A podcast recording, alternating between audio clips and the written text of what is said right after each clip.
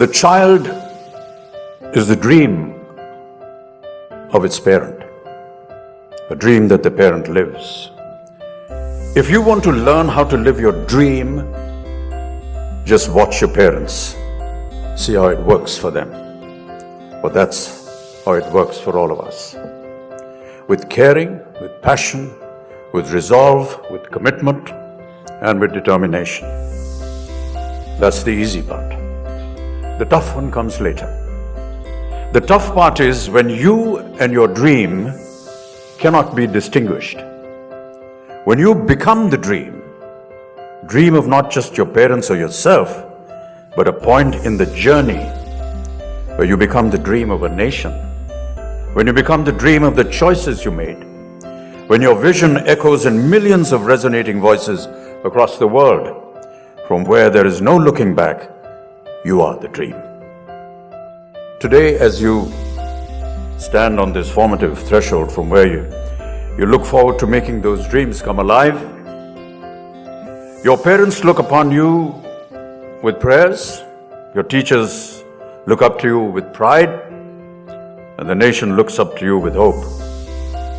That is the strength, the power of a dream. And today it is yours.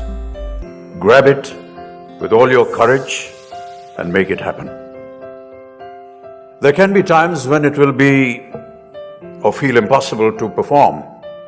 It may feel like a fairy tale. No one said that life is easy. But never be shaken by its adversities. A dream, a vision is not an intangible, unreal, imaginary piece of fiction. A dream has hands, it has feet, it has a body. Your hands, your feet, your body. The dream is you, and you are the dream. May the two always remain united in spirit. And if that means a struggle, if that means a fight to finish, so be it. It's not about winning or losing, it's about living a life. If I had been a sportsman, a boxer, athlete, hockey player, cricketer, if I had joined the army, the navy, and the air force, if I had been anything else other than an actor, my parents would still have been happy because I was their dream, no matter what I myself was dreaming to be. Gandhiji said, and the speaker here, the head boys talked about change. He said, Be the change that you wish to see in the world. If I were to add my feelings to it, I'd say, Be the dream that you wish to see in the world. So,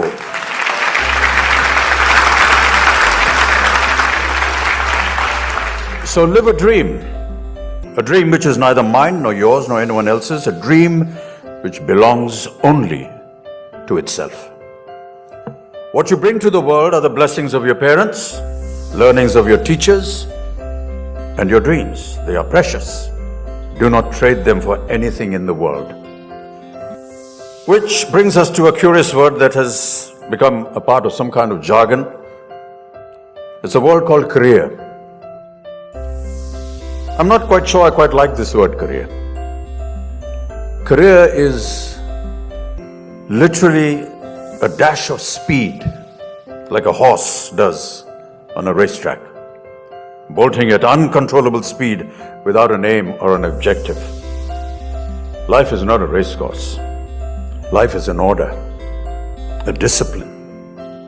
Life is a focus, life is a purpose. A purpose achieved by virtues which are developed with personal effort. Do not gamble on life. It may not happen twice. A dream, therefore, is much more than a career. The dreams of the parents and the dreams of the child live in one place, remember. That place is called home. Not yours, not mine, not his, not hers, no one person's. A home is always ours, our home. Our dream is our worship. Our vision is our prayer. This is the structure of dreams. This is the bond. This is also the bondage, a bond of love, the bondage of responsibility be that of a small family or that of a large nation. We are because we dare to dream. We are because we learn to excel.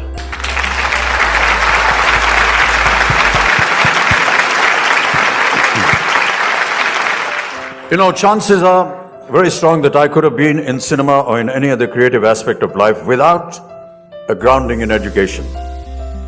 Education which is in consonance with the belief that what sculpture is to a block of marble, education is to the human soul. We, we shouldn't aspire towards a graduation degree merely because of peer or parental pressure. And I say this with all due respect.